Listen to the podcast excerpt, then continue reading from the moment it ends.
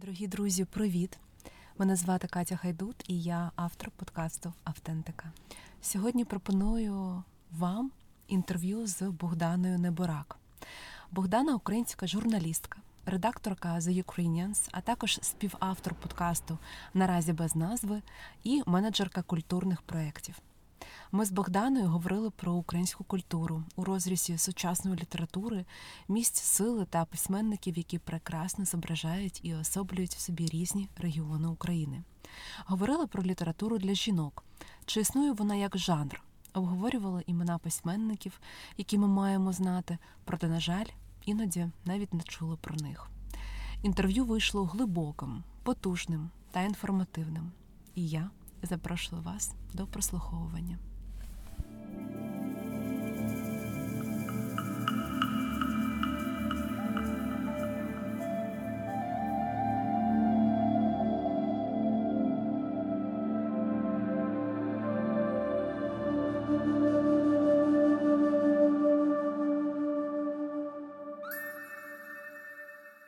Богдана, привіт.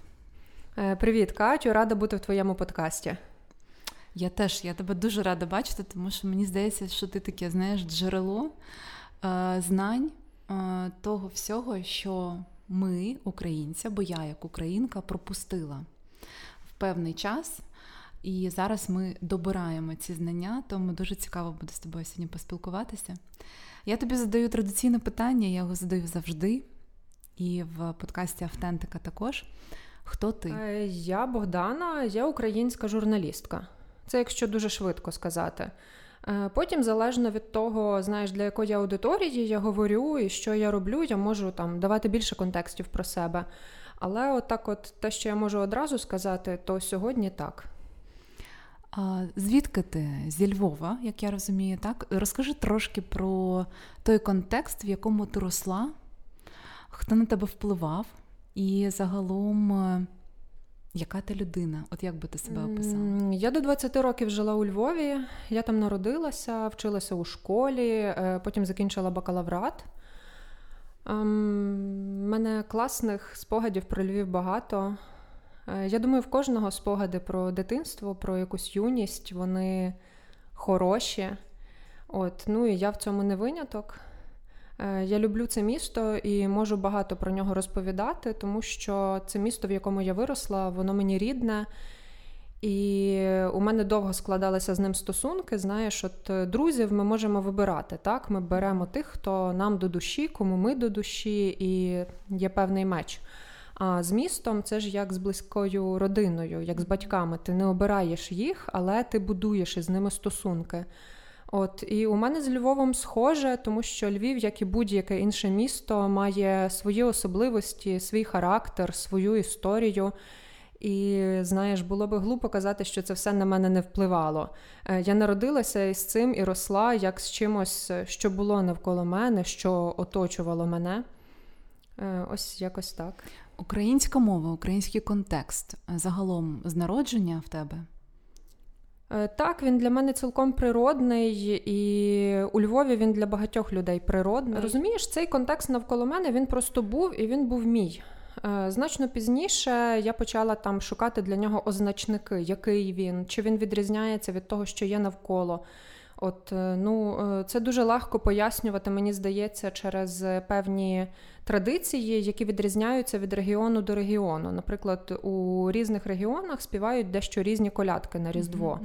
Але коли ти маленька і навколо тебе всі твої однокласники і люди навколо співають однакові колядки, тобі здається, що їх співає весь світ, тому що твій світ обмежений е, твоїм невеличким простором. Це може бути твоє місто, містечко, село, твоя школа і так далі.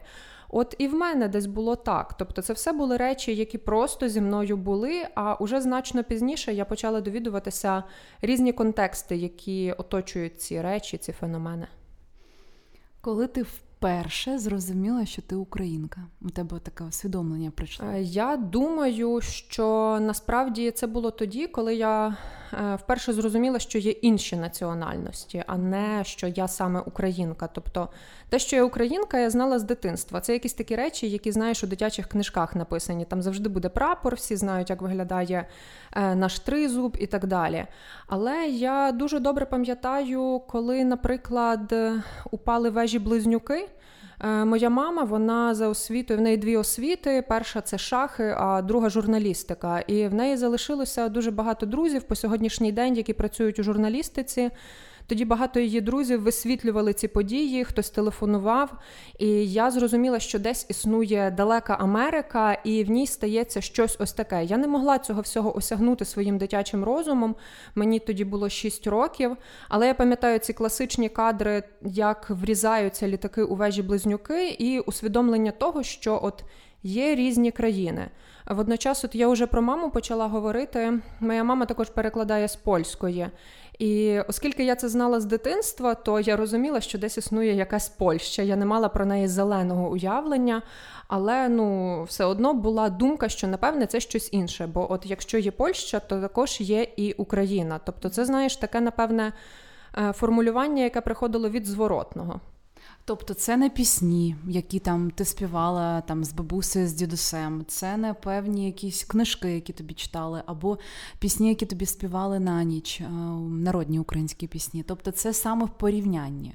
Ну, чесно, я не можу от цього сказати. У мене були пісні, у мене були традиції, у мене було те, що можна сьогодні назвати національно свідомим вихованням, але тоді я цього так не трактувала. Я знала, що це моє. От воно моє, це мій контекст, це моє різдво. До мене приходить святий Миколай, і у мене співають нова радість стала, скажімо. А вже пізніше я розуміла, що це українське, тому що, наприклад, уже в гімназії на німецькій мові ми вивчали, як співати колядку Свята ніч, тиха ніч німецькою. І я така: ого, оце ж вони, напевне, інакше колядують. Ти просто не маєш можливості про це замислитися. А коли виникають ці нові контексти, ти починаєш це відкривати.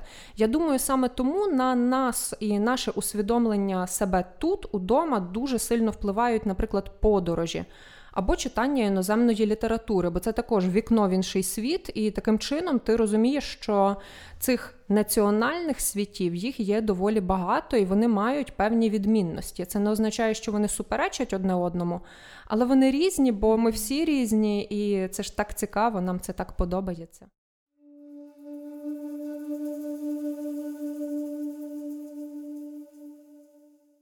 Не можу не дозадати, тому що ти сказала цікаву річ про те, що ти жила в такому контексті традиційному, тобто ти виховувалась в українській сім'ї. Що б ти зараз порадила або не порадила? Ні. Е, Що значить бути вихованою українкою для тебе? От які ці елементи потрібно, ну які елементи виховання ти б відмітила? Мені складно говорити про виховання, бо я не маю власних дітей. Я можу дивитися на якісь виклики, які, наприклад, стоять перед моїми друзями, які мають дітей. Але для мене бути українкою це напевно е, любити своє і любити себе. Е, це не про егоїзм, але це про здорове ставлення до того, що ти маєш і з чим ти народився. Ти народився на цій землі з її історією, з певним набором наративів, які оповідає ця земля. І ти приймаєш їх, бо вони твої. Е, а вже ж е, є люди, які можуть віднайти себе в іншій культурі, і дехто це робить дуже успішно. Є письменники, які маневрують між мовами. І, наприклад, є Мілан Кундера, якого я дуже люблю, який спершу писав чеською, потім писав французькою. І понині це такий дуже цікавий конфлікт е, письменником якої країни його вважати. І він сам також про це висловлювався. Про це пишуть всі літературні критики. Е, я думаю, що бути українцем чи українкою це ідентифікувати себе з цією країною і через неї пояснювати себе. Е, бо я не вірю, що ми можемо пояснити себе через чужу культуру, бо вона просто не наша. Е, ми в ній не виросли. Це ми знаєш, наче. Приміряємо чужий одяг, але він не наш. Е, він може стати нашим, ми можемо його полюбити, ми можемо залишити його в своєму гардеробі, але це не одяг, який ми, наприклад, власноруч створили своїми руками або створювали до нас. Не знаю, здається, трошки недолуга метафора, але мені дуже важливий цей, е, знаєш, підхід до самого себе через власну культуру, бо він мені здається просто неймовірно природним. Він для мене настільки. Ну, він такий простий, що його навіть не треба пояснювати. Ось. Це для тебе, як е, органічно ти виросла в українській сім'ї, де завжди звучала українська мова, для тебе це органічно. А я, наприклад, я теж виросла в українській сім'ї, але я виросла в двомовній сім'ї, тобто у мене мама розмовляла і розмовляє зараз, але вона намагається розмовляти українською, але вона загалом розмовляє російською, вона вірменка, а тато тільки виключно українською розмовляє. От і.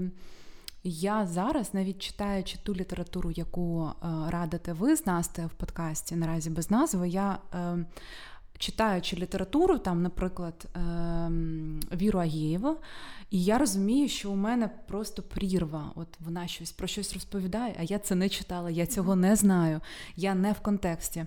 І е, ти знаєш, я сьогодні, тобто ціль мого інтерв'ю. Е, разом з тобою трошки набрати цього контексту. І я тобі. Ем, після твоєї розповіді про тебе я тобі е, хочу задати такі питання. Вони досить будуть прості, можливо, десь банальні. Але е, я просто зараз відчуваю, що українці трошки знаєш, винирнули, е, зрозуміли, хто ми. Весь мотлох, е, все, що було не наше, так, все кудись е, пішло, тобто таке очищення зараз вийшло. Але а, е, інформації дуже мало, і ти кидаєш все туди, ти не знаєш, що що тобі читати, з чого почати. І сьогодні я б хотіла з тобою і поговорити і про мову, і про письменників, і про культуру, щоб ти дала такі, такі маячки. Тобто на що треба звернути увагу. Спробуємо. Давай. І ти знаєш, я перше питання хочу тобі задати таке для розігріву. Як ти думаєш, що зараз відбувається з українцями, з українською нацією? Е, я думаю, відбувається великий процес росту і розвитку. Е, він у нас давно. Е, він неймовірно прискорився і зріс після Революції Гідності, і зараз ці процеси продовжуються. Е, дуже прикро, що в таких контекстах. Е, знаєш, ми дуже часто чуємо словосполучення, що така ціна не виправдана. А воно мені так ріже вухо, попри те, що воно таке зрозуміле. Бо е, а яка ціна може бути виправданою, коли вже була хоча б одна людська смерть, хоча б одна гибель в цій війні за цю країну?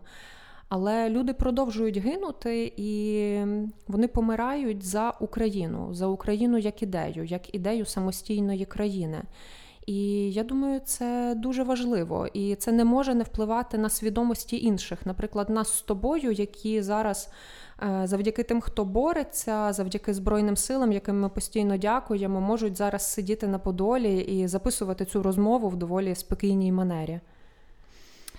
Е, я, до речі, сьогодні навіть е, випила каву і прослізилася, сиділа на сонці і прослізилася від того, що загалом є така можливість планувати, е, писати там питання, взагалі розмовляти, цікавитись щось певними якимись новими речами.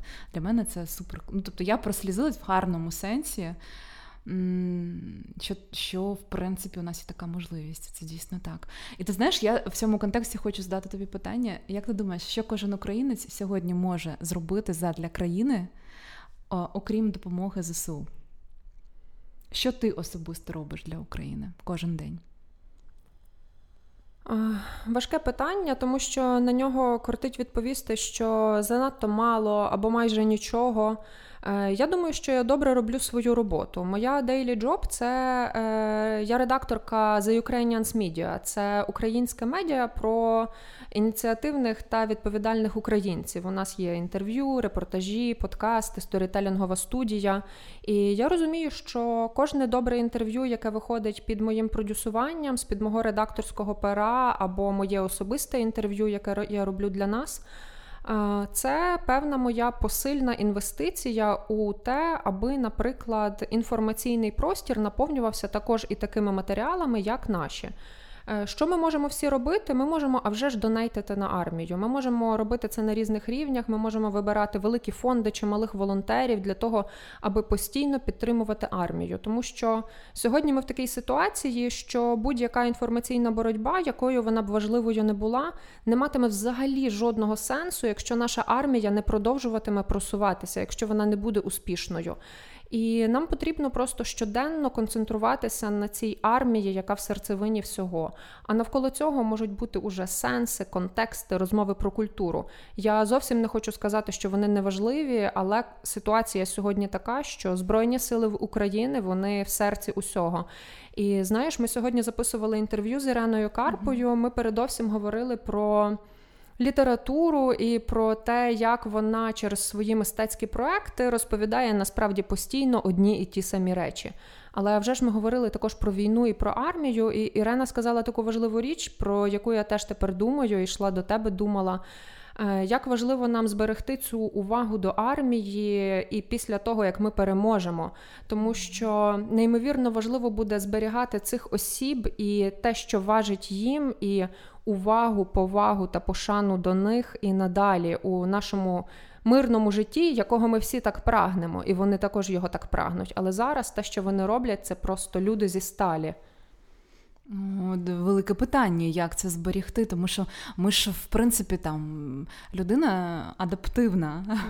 І зараз ми адаптувалися до війни, а потім ми дуже швидко адаптуємось до комфортного життя. От. Я думаю, дуже важливо просто наголошувати на цьому зараз і пізніше. І тут відповідальність і за медіа, і за лідерами суспільної думки, і за державною політикою, аби не робити постійним досвідом українців постійне проговорення війни. Його і так буде дуже багато, але аби робити його дуже якісним. І а вже ж, аби поважати наших героїв. Бо багато хто поліг, але на щастя, багато кого ми чекаємо додому. Ми сподіваємося, що якомога більше їх повернеться. І нам дуже важливо винаходити цю мову ефективної комунікації і з ними, і про них. І це, до речі, також завдання і культури. Я переконана, що українські письменники для цього дуже важливі. Питання моє до тебе таке. Для тих, хто зараз прокинувся в Україні, я маю на увазі в сенсі не фізично, а ментально прокинувся, ментально, духовно в Україні і зрозумів, що він українець. І от як я зрозуміла просто великі прірви інформації, якої в мене немає про мою країну, про культуру, про письменників. З чого б ти радила почати? Е, відкривати для себе, ревідкривати для себе Україну. Що для тебе хто або що для тебе уособлює нашу країну? Е, хороше питання, важке, звичайно. Я думаю, ми з тобою зараз передовсім маємо на увазі дорослих людей, тобто тих, хто вже закінчив школу, можливо, навіть університет. І я думаю, що тут, при можливо всій дискомфортності цього формулювання, е, потрібно дуже багато відповідальності брати на себе, тому що, скажімо, Можна взяти перелік із 10 класних книжок української літератури певного періоду, не обов'язково загалом. Але цей перелік склав хтось. І це не означає, що ці книжки спрацюють з тобою. А як же зробити так, аби книжки української літератури працювали саме з тобою? Е, треба йти до книгарні, закласти хоча б годину часу на перебування в цій книгарні, е, ходити рядами, дивитися на рубрики, обирати певні книжки, які приваблюють тебе обкладинкою, анотацією і так далі. Потім сідати, гортати кілька сторінок. Це часова інвестиція. Та сама історія з українським кінематографом, з українським візуальним мистецтвом. Насправді це величезний світ, це те, про що ти кажеш, його неймовірно багато. І з одного боку дуже важливо знаходити своїх провідників у цих світах, а з іншого дуже важливо також пам'ятати про себе, адже що я люблю, що мені подобається. Так. Угу. Тому що якщо не буде вибудовуватися особистісного ставлення до певного твору мистецтва, чи це буде картина Мурашка, чи це буде роман Оксани Забушко, ну нічого не спрацює. Воно пройде повз тебе. Це знаєш, тобі або подобається і резонує з твоїми думками, з твоєю психікою, з твоїм дитинством, з твоїми емоціями зараз або не резонує. Сто відсотків. І може не зрезонувати одна, друга, третя, п'ята книжка, а шоста сподобається. І дуже важливо віднаходити ось ці свої голоси. І коли цей шлях е, починається, то далі буде легше. Ось це дуже важливо. Коли вам уже щось сподобалося, так працює з усім. Ми можемо так само говорити зараз з тобою, наприклад, про світ британського роману. Я дуже люблю сучасний британський роман. Е, коли ти його не знаєш, ти думаєш, ну з кого почати? З Джуліана Барнза, Єна Мак'юена, Малкольма Бредбері, умовляв, ну важко обрати. Коли ти вже розумієш, хто тобі подобається, ти так знаєш, рухаєшся, рухаєшся далі. Потім ти починаєш стежити за певними преміями, за певними видавцями. Тобі стає простіше. Тобто, це все питання з одного боку радарів, з іншого боку навігаторів. Але я все таки не омину це питання і попрошу твою пораду, а, тому що ти дуже багато прочитала літератури, продовжуєш е, це робити, і ти орієнтуєшся. Загалом, хто заважкий, наприклад, для початку ревідкриття для себе України, хто навпаки досить примітивний, можливо, щось інше. Що б ти порадила виключно зі свого стилю сприйняття? От ем, якщо б ти людину повела за руку, вона сказала: Богдана, я тебе довіряю. Будь ласка, я реально зараз не розумію нічого про себе, про свою країну. Я трошки загубилася, але я хочу і знайти і себе, і свою країну, і воз'єднатися. Що б ти порадила прочитати? Mm. Знаєш, я дуже часто раджу звертатися до текстів шкільної програми. Насправді, ми, по-перше, їх дуже багато пропускаємо, тому що програма дуже наповнена цими текстами, і нехай, е, знаєш, кине у мене каменем той, хто не читав щонебудь у скороченому форматі. Ну, у мене є такі тексти. І навіть якщо ми читали їх повністю, от ми з тобою поза записом почали говорити про місто Валер'яна Підмогильного. Ну, в школі ти читаєш цей текст якось по одному. Ем, дуже складно считати там психоаналізи Фройда, дуже непросто побачити там різні психотипи жінок. Ем, дуже складно зрозуміти цей психотип чоловіка, коли ти, наприклад, ще не був у стосунках чи не була у стосунках, або там у тебе вони були якісь тільки дуже юнацькі. І у дорослому віці на тверезу голову це дуже класно сприймається. І ти думаєш, що такое, а де я ходив? Ну, я стараюсь не іронізувати, але м- правда, в шкільній програмі є дуже багато текстів, до яких дуже класно повертатися. Якщо говорити саме про романи, якщо би ми говорили зараз про літературу, то я тут не буду дуже оригінальною, і крім підмогильного, я страшенно люблю такого автора українських 20-х Ведо Монтовича. Його справжнє ім'я Віктор Петров. І в нього є абсолютно фантастичні романи. Можна починати з ось таких двох. Перший називається Дівчина з ведмедиком, а другий доктор Серафікус. І їх обидва можна читати. Є така метафора, яку повторює уже згадувана мною Забушко, що знаєш, хороша книжка, вона як цибулина. Е, ти можеш читати, наприклад, е, шар сюжету, і тобі вже буде класно. В тебе був там хороший сюжет, якісь любовні історії, різні персонажі, вони розвиваються і так далі. Якщо у тебе є більше читацького бекграунду, а це важливо, чим більше ми читаємо, тим більше від цього кайфу, бо ми можемо Е, проводити певні лінії, поєднання і так далі. Ти можеш зчитувати уже наступні шари, розгортати цю цибулину шар за шаром. І романи Домонтовича просто ідеально так працюють. Водночас, от зараз дуже хочеться, мені здається, романів про Київ, і є багато сучасних, але хочеться також і класичних. І Домонтович у цьому просто чудовий. Його дівчина з ведмедиком така, що тобі одразу хочеться просто там іти цими вулицями навколо оперного театру і віднаходити все те, що бачили герої. Або от недавно я читала, і цей роман невдовзі перевидасть видавництво Віхола записки Кирпатого Мефістофеля Винниченка. Ми Винниченка зі шкільної програми як пам'ятаємо? Зновели момент е, такої невеличкої любовної замальовки. Я взагалі не пам'ятаю, якщо чесно. Тобто, я е, дивись, я тобі розкажу про ти мене ага. питала, але я тобі розкажу про своє сприйняття української літератури. Я так. прокинулась десь в класі 10-му з разом з Олександром Довженко, якого я читала Зачарована Десна, і разом з Олесь Олесям Собор у нього є роман.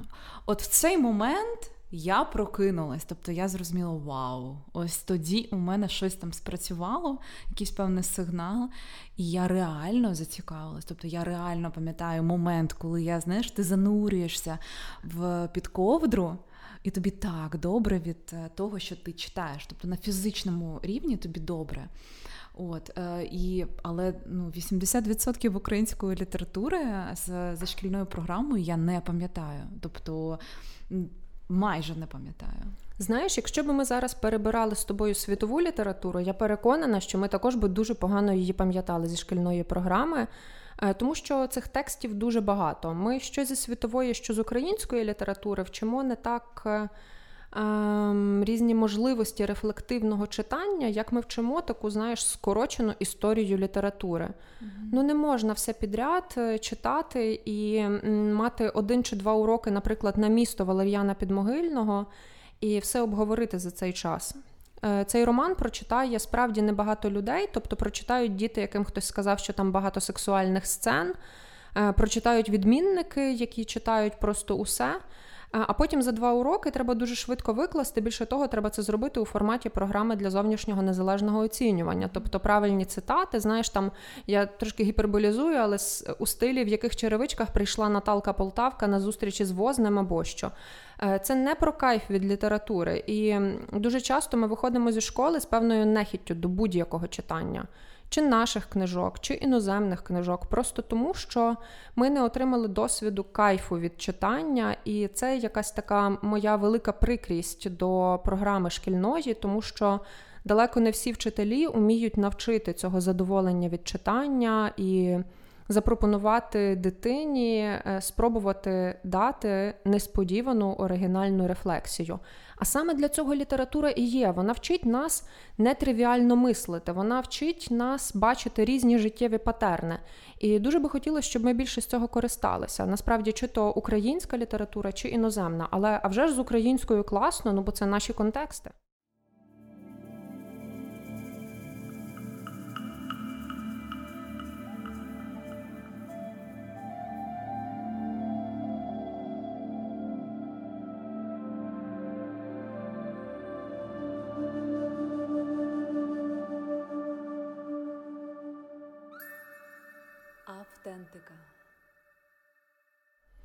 Якщо продовжуючи, якщо не література, ти порадила двох авторів. А, Якщо хочеш, можеш порадити більше, тобто з чого почати знайомство саме.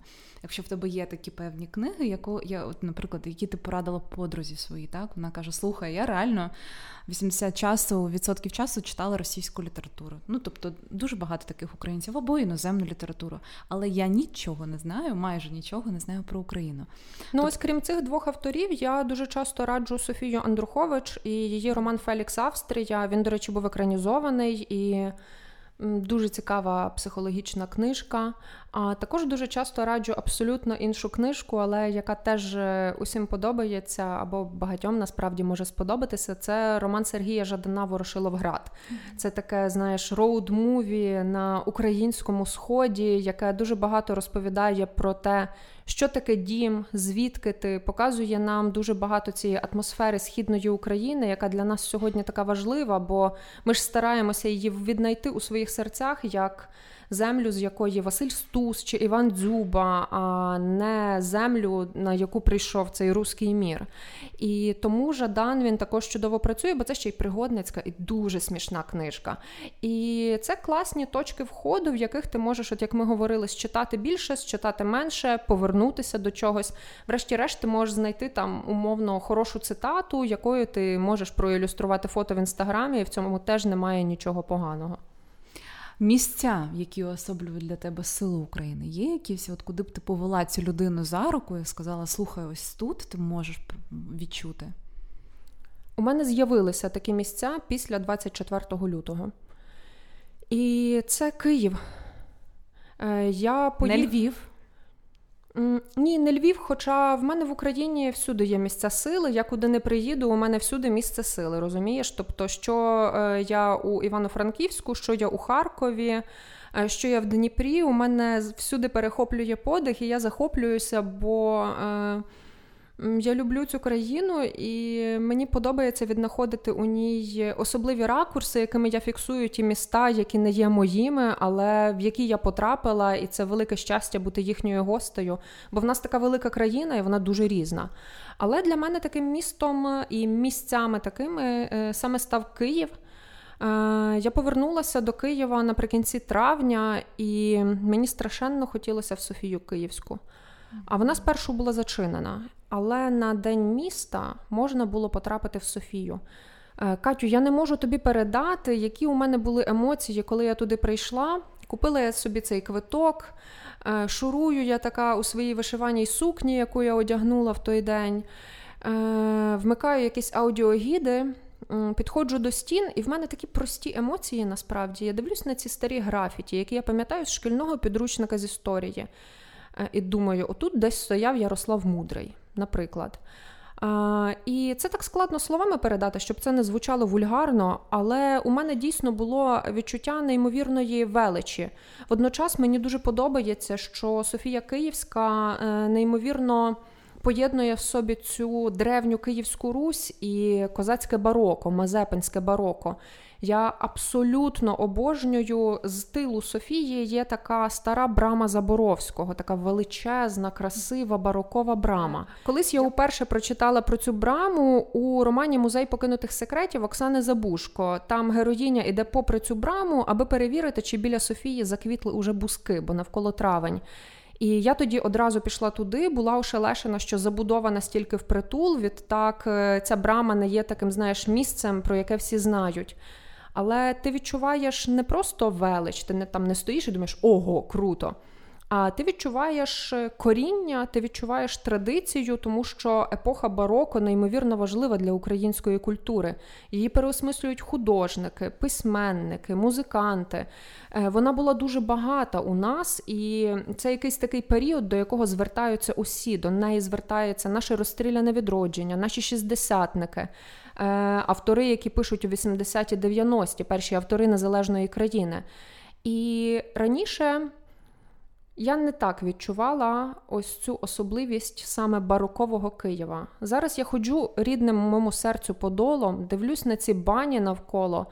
І в мене відбувається щось неймовірне всередині. Мені дуже складно це описати, але я просто бережу це в собі, надивляюся і намагаюся зберегти в собі цю емоцію, бо я розумію, що це моє, от воно таке, це наша естетика. І насправді мене навіть захоплює поєднання цього всього з таким сучасним і іноді, знаєш, архітектурно перевантаженим Києвом, забрудненим архітектурно Києвом. Але от у нас є цей певний особливий тип колажування. Такий який... хаос, знаєш, трохи так. хаос. Угу. Але ти в цьому знаходиш свою стежку. І тому. Коли я повернулася до Києва, я відчула неймовірне полегшення. Е, тому так, я одразу би вела людей дивитись на козацьке бароко.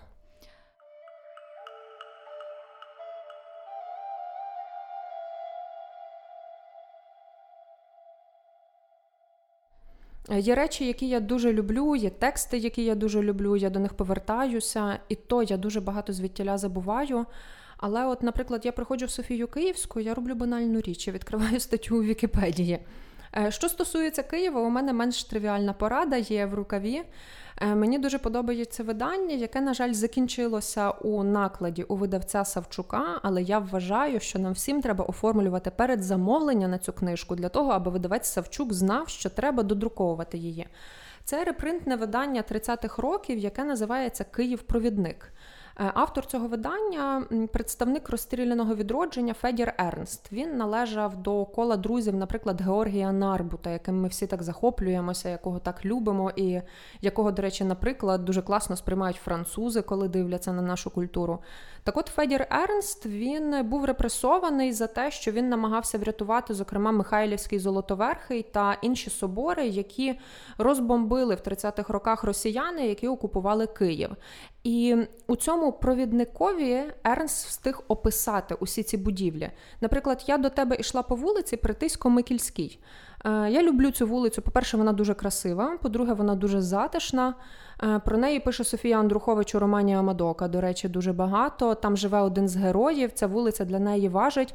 Але також це вулиця, на якій там, де зараз е, кадетська частина, кадетське училище, там був дуже старий монастир, де, наприклад, служив монахом такий Борис Тен. А Борис Тен – це перекладач античності. Я бачу, ти киваєш, ти напевне про це я знаєш. чула, я чула. Тобто, так, так, так, продовжуй.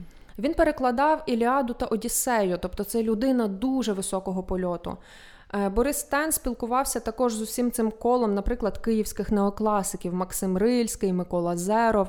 Ти розумієш, що ці всі ниточки вони пов'язані, вони просто дихають. Але я говорила про провідник Ернста. І скажімо, недавно я сіла, розгортаю цей провідник. Він такий гарний, це репринтне видання, тобто воно відтворює ідеально те видання 30-х, але воно зроблено у такому дуже якісному друці для того, аби подовше прожити.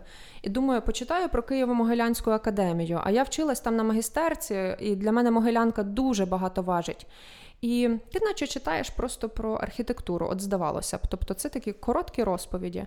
Але він так влучно дає контексти. Наприклад, він там розказує про всіх тих українців, яких тягнули з Києво-Могилянської академії до Москви для того, аби вони піднімали науку в Москві, тому що у Москві з'явився університет. І це правда, багато українців виїхали туди і справді підіймали науку і наукову школу в Москві.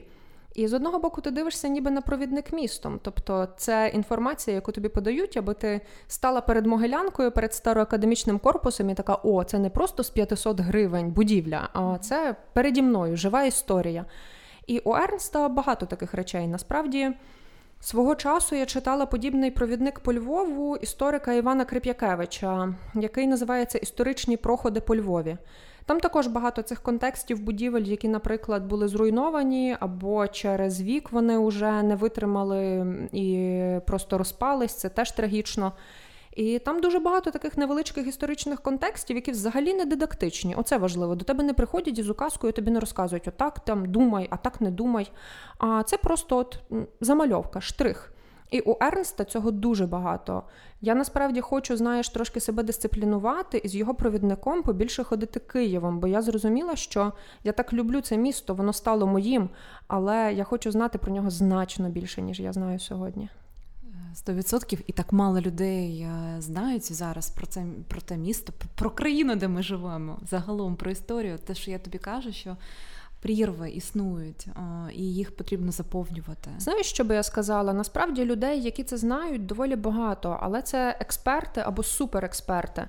Я би дуже хотіла, аби більше проєктів, які були б навколо українськими і були б дуже глибокими із залученням цих експертів, е, були у нашій популярній культурі. Це просто моя мрія. Е, знаєш, коли на телебаченні почнуть більше говорити про книжки у кожній ранковій програмі, це буде революція. Е, коли ми будемо бачити дописи про книжки на сайтах усіх ключових медіа, це буде також революція, але з іншого боку, це норма. От ти розказувала про книжковий клуб, е, який ти з подругами відвідуєш, і що ви дивилися на списки Нью-Йорк Таймс. Я обожнюю, як Нью-Йорк Таймс пишуть про книжки. І щоразу я думаю, що ну я також так хочу, і я писати так хочу, і говорити так хочу. Але це питання з одного боку майданчиків, а з іншого форматів. Тому.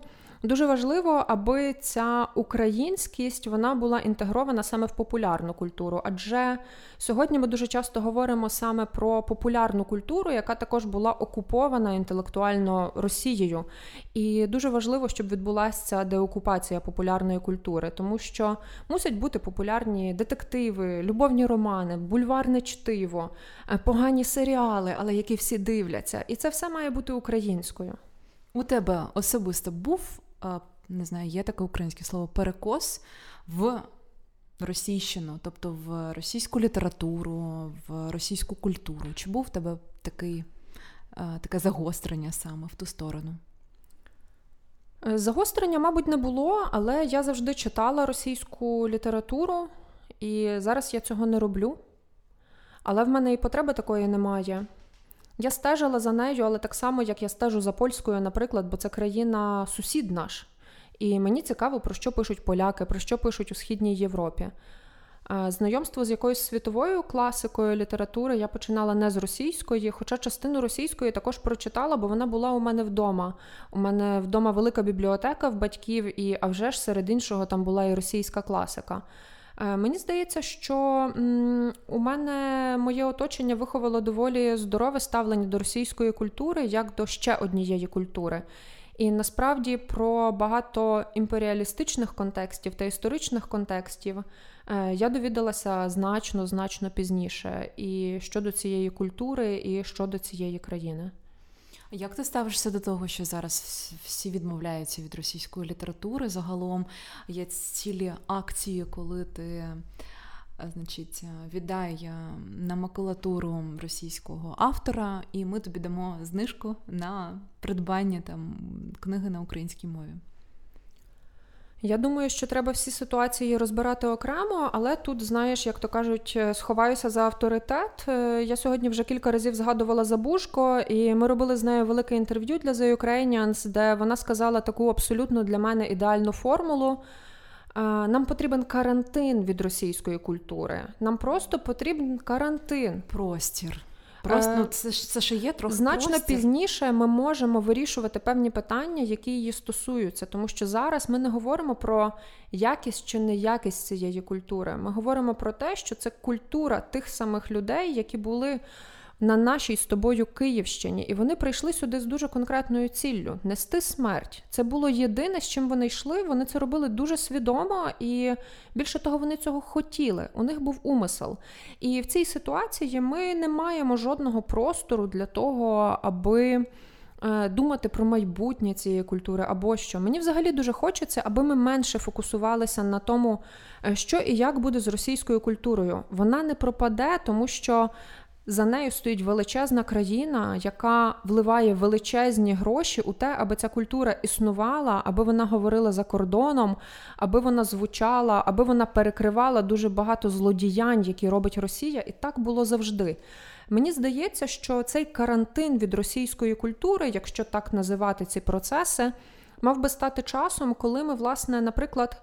Е, хтось вперше, а хтось наново сфокусується на своїй культурі, на українській. Я зараз також абсолютно наново прочитую дуже багато історій з української культури, давніх чи сучасних. Багато що я не розуміла і змогла зрозуміти тільки зараз, тільки через цей жахливий досвід. Тому м, я абсолютно підтримую такий карантин. Водночас, те, що стосується очищення бібліотек. Е, Мені подобається цей тренд. Я думаю, що наші бібліотеки давно треба очистити, і приватні, і публічні. Е, я колись працювала в Українському інституті книги, і там я займалася проектами, які речі стосуються культурної дипломатії, перекладу українських книжок за кордоном іноземними мовами. Але я спостерігала за колегами, які працювали з бібліотеками. І поповнення бібліотечних фондів це величезний виклик. Попри те, що в наших бібліотеках вже є дуже багато сучасних класних видань. Ми можемо з тобою піти в будь-яку київську районну бібліотеку, зробити читацький квиток і знайти там багато чого до душі. Але там так багато макулатури, і нам так бракує процесів якихось і процедур, які дозволять нам з цим впоратися. Ну не потрібно нам дуже багато цього всього соцреалізму, який лежить там просто мертвим складом. Е, так, є люди, які будуть говорити, що, мовляв, це ж книжки, книжка це святе і так далі. Але для цього у нас є Міністерство культури і відповідальні інституції, які мають запропонувати певні процедури, перегляду роботи бібліотек публічних, наприклад, роботи з російськими книжками. Це зовсім не означає, що всі російські книжки це велике зло і так далі. Але от знову я вже хвилини три говорю зараз про якісь російські книжки. А я мог... я могла говорити про українські, тому так. карантин, карантин для російської культури, як заповідала Оксана Забушко.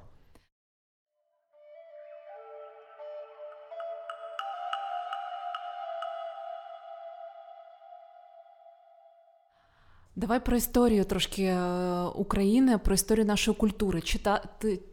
Чи читала ти певну книгу, яка тебе вразила і яка тобі дала відповіді на твої питання про Україну загалом? Я все, що тебе підвожу до того, я знаю, що це знаєш, як така, ну, типу, дайте мені якусь пілюлю, щоб я зрозумів, хто я, та взагалом осягнув нашу історію, нашу культуру. Але можливо, ти порадиш е, щось почитати про нашу історію. Хтось радить Грушевського, так? хтось іншого автора. І чи є в тебе такий автор з усього, що ти перечитала? Хто тобі дає ось цей смак, ось цю відповідь на питання, а, хто ми є? Е, мені відповідь на питання, хто ми є, насправді дає українська поезія.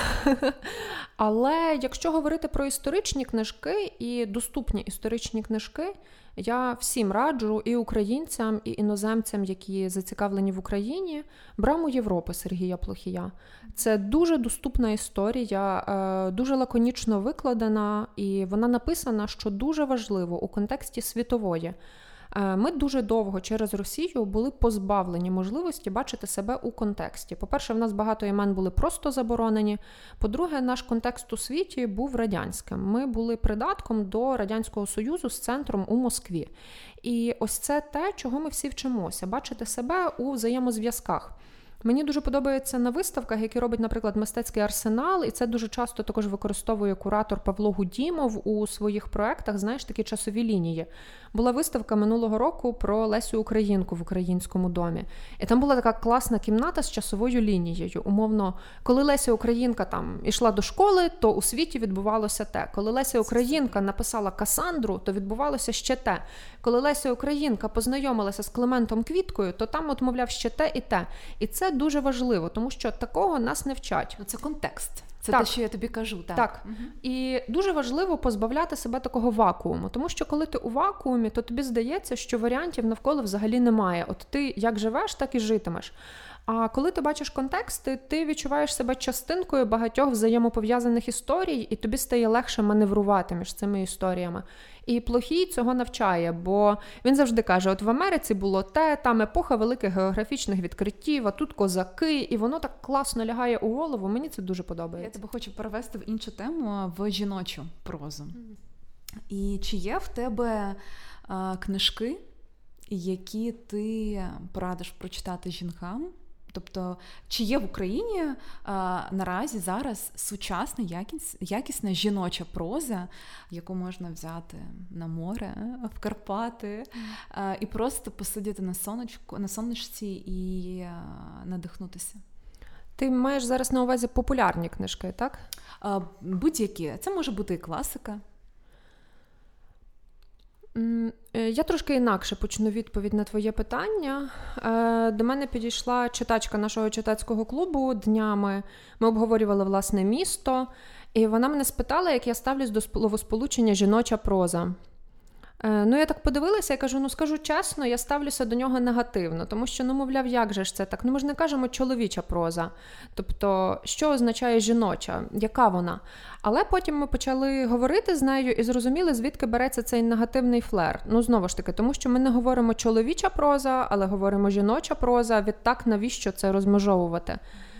І ми з нею інакше почали крутити цю тему, тому що я, наприклад, волію говорити література написана жінками. Так само, як є література написана чоловіками, хоча ми теж на цьому ніколи не акцентуємо.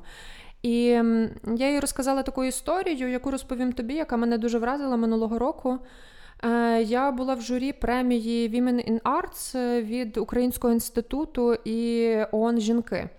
І я пригадую, дивилася на переможниць. Е, я була е, в відбірковому турі нижчого рівня, і після мене ще було одне журі. Дивилась на переможниць і думала: ну це не просто найкращі жінки у професії. Усі ці люди просто зараз чи не найкращі у своїх креативних професіях. Е, там була, наприклад, режисерка Наталка Ворожбит, одна з найголовніших сьогодні режисерок. Е, за останні роки цю премію отримували Катерина Калитко і Оксана Забушко, письменниці також першого ряду, Софія Андрухович. Е, і так, знаєш, ми можемо перебирати ці імена і розуміти, наскільки сильними є насправді жіночі голоси в Україні. Але в такі моменти я завжди повертаюся до історії і нагадую собі Богдану, але ж у витоках українського модернізму стоять дві жінки, і ми всі згадуємо це культове фото Ольги Кобилянської і Лесі Українки. Ну, І після цього, знаєш, усі питання вони взагалі е, відпадають. Але, знаєш, коли. Коли я про це думаю, мене це страшенно надихає, тому що я розумію, що у нас дуже різноголоса література, і вона пропонує дуже різні досвіди. І особливість цієї жіночої прози або прози, написаної жінкою, вона саме у тому, що вона дає жіночий досвід. А жіночий досвід це те, що маємо е, ти або я, але е, його просто немає чоловік. Він може прийти і розпитати когось і перебрати цей досвід з чужих уст, але сам він ніколи так не прорефлектує. І я дуже ціную, що в нашому мистецтві є такі, як я вже називала голоси, але можна згадати також, наприклад, Ірину Цілик, яка зараз неймовірно потужна режисерка, але також прицікава поетка. І вони просто додають нам більше контекстів. Завдяки тому, що в нас є сильні і чоловічі, і жіночі голоси, ми просто отримуємо більше, і водночас, до речі, ми можемо запропонувати більше як країна назовні. Я вчилась на юридичному факультеті, в мене юридична освіта. І поле мого інтересу це права людини, авторське право і інформаційне право. І я дуже багато читаю літератури. Е, ну, наприклад, я завжди читала багато книжок, які стосуються воєн чи геноцидів, е, книжок, які пояснюють Другу світову, ХХ століття. Е, а вже ж я не розважалася цим. Але для мене це, знаєш, така нормальна їжа для розуму. І коли говорити про читання для себе, то для мене ось те, що я читаю за Келихом, це просто хороша художня проза. Взагалі не залежить гендер автора. Е, тому що мені важливий сюжет, і мені важливо, аби я в цей сюжет могла зануритись, і він мене поніс. От я тобі не веду зараз приклад. Е, після 24-го, е, я думаю, в багатьох мінялися деякі звички, і нам здавалося, що в деяких визначальних для себе речах ми вже не будемо як раніше. Я спершу не могла читати. І я згадала таку пораду, яку мені колись дали, що потрібно у дуже стресових ситуаціях повертатися до знайомих творів, які ти вже читав. Бо ти вже знаєш, що там станеться, тебе нічого не налякає і так далі. Я спершу прочитала Фієсту Гемінгвея, я багато разів читала цей роман, дуже його люблю. Потім почала читати хвильового, якого складно назвати розважальним чтивом. Він дуже класний, але там дуже багато контекстів 20-х років, які дуже трагічні. Але потім я узяла е, Кадзуо Ішігуро, якого перекладає видавництво Старого Лева. А я читала залишок дня. Це книжка, одна, напевне, з найвідоміших Ішігурових книжок. Е, це книжка про британського дворецького. І от як ми уявляємо, який повільний британський дворецький, які всі ми уявляємо культурні кліше, вони є в цій книжці. І я сиджу, навколо несуться новини. Це було десь, мабуть, через 2-3 тижні після 24-го. А я розумію, що я мушу підлаштуватись під ритм цього ішігуру, бо не підлаштуюсь, не прочитаю далі. Дуже такий меланхолічний, повільний. Так. так. Але в якийсь момент ти починаєш ловити цю хвилю, ти її приймаєш, і за це я дуже люблю е, хорошу прозу, бо в хорошій прозі буде і зміст, і лексика, і сюжет, і стилістика. І коли це все класно поєднано, то ти можеш е, зовсім не заховатися, але ти можеш прийняти той ритм, який не є типовим для твого життя. І Ішігуро мені дуже з цим поміг. І тому е, вечорами умовними цими я справді намагаюся читати просто класну художню літературу, бо її дуже багато. У мене є дуже багато, знаєш, таких потенційних списків для читання, які я не обіцяю собі виконати. І я часто можу купувати книжки, і вони лежать у мене роками, але я знаю, що ця книжка є, і вона дочекається свого дня. Або ні, і можливо я комусь її подарую, а може вона залишиться у моїй бібліотеці. Але. От, власне, цей ефект від художньої прози він для мене дуже важливий. Я дуже не люблю якось, коли художню прозу нівелюють і кажуть, ну яка користь з неї і так далі. Е, ну, Борис Джонсон якось повчився на філології, і йому це не зашкодило. Тому я підозрюю, що деякі люди щось знають, а якщо без іронії, то е, мені дуже багато користі приносить художня література. Який автор тебе підсилює, коли енергії нуль? Яку книжку ти відкриєш? Е, є кілька таких авторів, але найчастіше, напевно, Тараса Прохаська. Я читала його роман Непрості дуже багато разів. Я перечитую його мінімум раз на рік. І це дуже особлива книжка для мене, в якій дуже особлива лексика. У ній дуже багато західної України. І там багато Карпат, які для мене також неймовірно важливі. Там дуже гарні описи природи, і вони якісь такі, знаєш, дуже е, гедоністичні, водночас якісь такі неймовірно вічні чи що. І Прохаськові це дуже гарно вдалося в цій книжці. Вона завжди у мене є. Я дуже часто її дарую. Я іноді купую просто по декілька примірників для того, аби мати під рукою. І іноді буває, тобі хочеться комусь подарувати цю книжку, бо ти відчуваєш, що людина може також її оцінити. І це просто важливий твір для української літератури та її історії також. Ось. Але також я часто повертаюся до поезії, дуже різної. У мене був період в житті, коли я переважно читала тільки поезію. Він не тривав надто довго, але це був період, коли я була в курсі на першому, другому, третьому, можливо. І Я дійсно читала багато. Це різна поезія різних епох. Е, я дуже люблю а вже ж Сергія Жадана. Е, досі пам'ятаю, як вперше потрапила на його читання. Мені було 14 років, і в нього вийшла книжка Ефіопія. Я щаслива, що тоді в нього її підписала, бо таким чином у мене є, знаєш, спогад про цей день. Але я дуже люблю, скажімо, Павла Тичину, Євгена Плужника. Е, люблю Миколу Вінграновського, люблю Ігоря Калинця. Е, люблю поетів е, молодших. От ми сьогодні згадували, і не зайво їх згадати знову Катерина Калитко чи Ірина Цілик. Е, насправді про поезію, знаєш, дуже складно називати імена, бо можу називати десятки, і залежно від настрою я можу звертатись до дуже різних текстів. Наприклад, зараз я дуже багато читаю Миколу Зарова, тому що ми з Настою досліджували його для подкасту, і ти починаєш занурюватися в цю особистість, у контексти навколо неї. І ти зовсім інакше починаєш розуміти його поезію. І якось так це все, знаєш, мене затягує. Е, я купила у Львові біля Федорова це пам'ятник, під яким є такий старий блошиний ринок. Він завжди там був. І я купила за якісь смішні гроші старе видання 90-х років, таке доволі неякісне, але дуже цінне мені, бо це репринтне видання, тобто воно відтворює ті старі видання, які були. І ем, я дивлюся у нього і читаю його. Або у нас вдома також з'явилося видання дуже особливе мені, бо воно 66-го року. Це видання Миколи Зерова, яке вийшло після того, як його реабілітували. Е, це окрема розмова про цинізм радянської системи, але Зерова реабілітували. Він далі лишався таким, нібито забороненим, але можна було видати цю книжку. І цю книжку, власне, видали. І її також знайдено на Петрівці серед просто якогось дуже різного часом і мотлуху. Але мені цінно мати її вдома, бо я розумію, е, що це важлива книжка для історії української літератури і для моєї особистої історії, бо я з Заровим уже дуже давно. Ми з тобою сьогодні поговорили про Київ, але не поговорили про Львів. Чи є в тебе книги, які уособлюють для тебе твоє рідне місто? Безперечно, таких є кілька, і передовсім це українська поезія. Е, найпершим буде Богдан Ігор Антонич, якого ми всі пам'ятаємо, напевне, зі школи, з його тешуть Теслі срібла сани, але у нього неймовірна урбаністична поезія про місто. Його останні прожиттєві книжки, які виходять, е, коли поет уже не на цьому світі, він помер, коли йому було 27.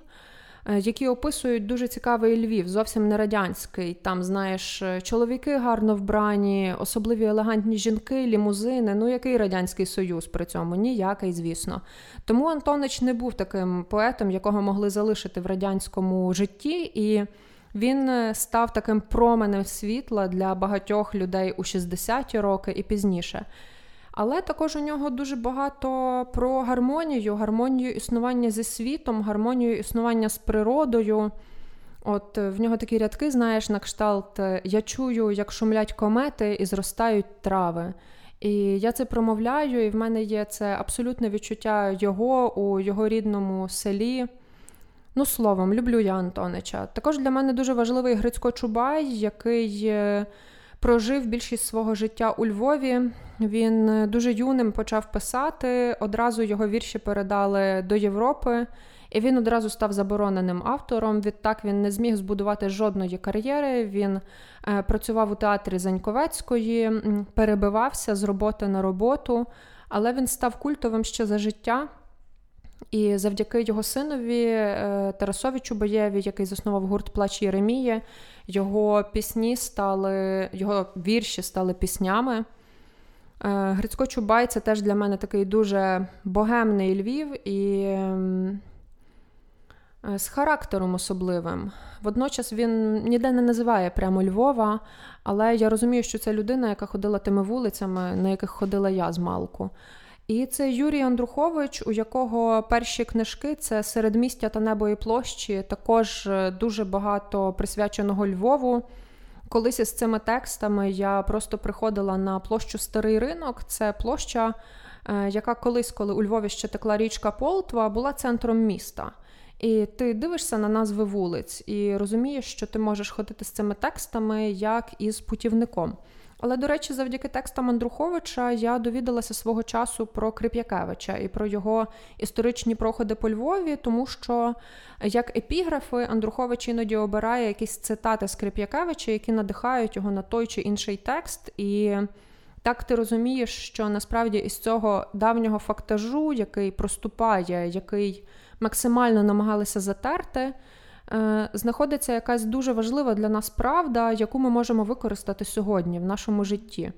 Ось, але насправді, коли говорити про Львів і львівський текст, то цього дуже багато, і насправді дуже багато є, знаєш, навіть екскурсій літературних по Львову. Є така книжка, яку видавало видавництво Старого Лева. Вона називається Львів місто натхнення. Це зробив офіс міста літератури ЮНЕСКО, тому що Львів це місто літератури. До речі, воно належить до креативної мережі міст літератури ЮНЕСКО. І там дуже багато есеїстики про Львів, там є вірші про Львів і так далі. Тому насправді це дуже оспіване місто. Але насправді багато наших міст оспівані. Просто нам не так багато про це відомо. Дуже багато літератури про Харків, неймовірно просто. І мені дуже хочеться дочекатися тої миті, коли можна буде повернутися в Харків і знову ходити цими харківськими місцями, які описані нашими найкращими голосами. Так, Коли Харків був радянською столицею, то там жило дуже багато українських письменників. Вони жили в такому сумнозвісному будинку слово, і кому цікаво, то можна подивитися фільм про цей будинок, який нещодавно зняли кілька років тому. І оскільки вони жили в цьому місті, вони про нього писали. Знаєш, це з одного боку Павло Тичина, з іншого Михайль Семенко і футуристи, з третього Майк Йогансен чи е, Микола Хвильовий. Там, кого не візьми, у кожного знайдеться про місто, і переважно це таке дуже урбаністичне, сучасне місто. Е, це місто, яке перевинаходить своє обличчя. І я була в будинку слово десь два роки тому. Це для мене був такий дуже важливий приватний візит. Тому що я розуміла, що ось е, е, цими сходами ходив умовний Микола Хвильовий. І це має для мене значення велике. У Сергія Жадана є вірш, який називається Кінець української села Бутоніки. Він про розстріляне відродження. І він так сюжетно розказує про те, що. Е, Є такі особливі будівлі, де, як пише Сергій, там, де е, закінчується література. І ось будинок слова він такий. Але з іншого боку, ми бачимо, що час минає, і приходить умовний Сергій Жадан, який може описати цю історію, розказати її. І це дає нам велику надію і акцент саме на слові відродження, а не розстріляне. Дякую, що ти цим всім поділилась. Це дуже дуже важливо.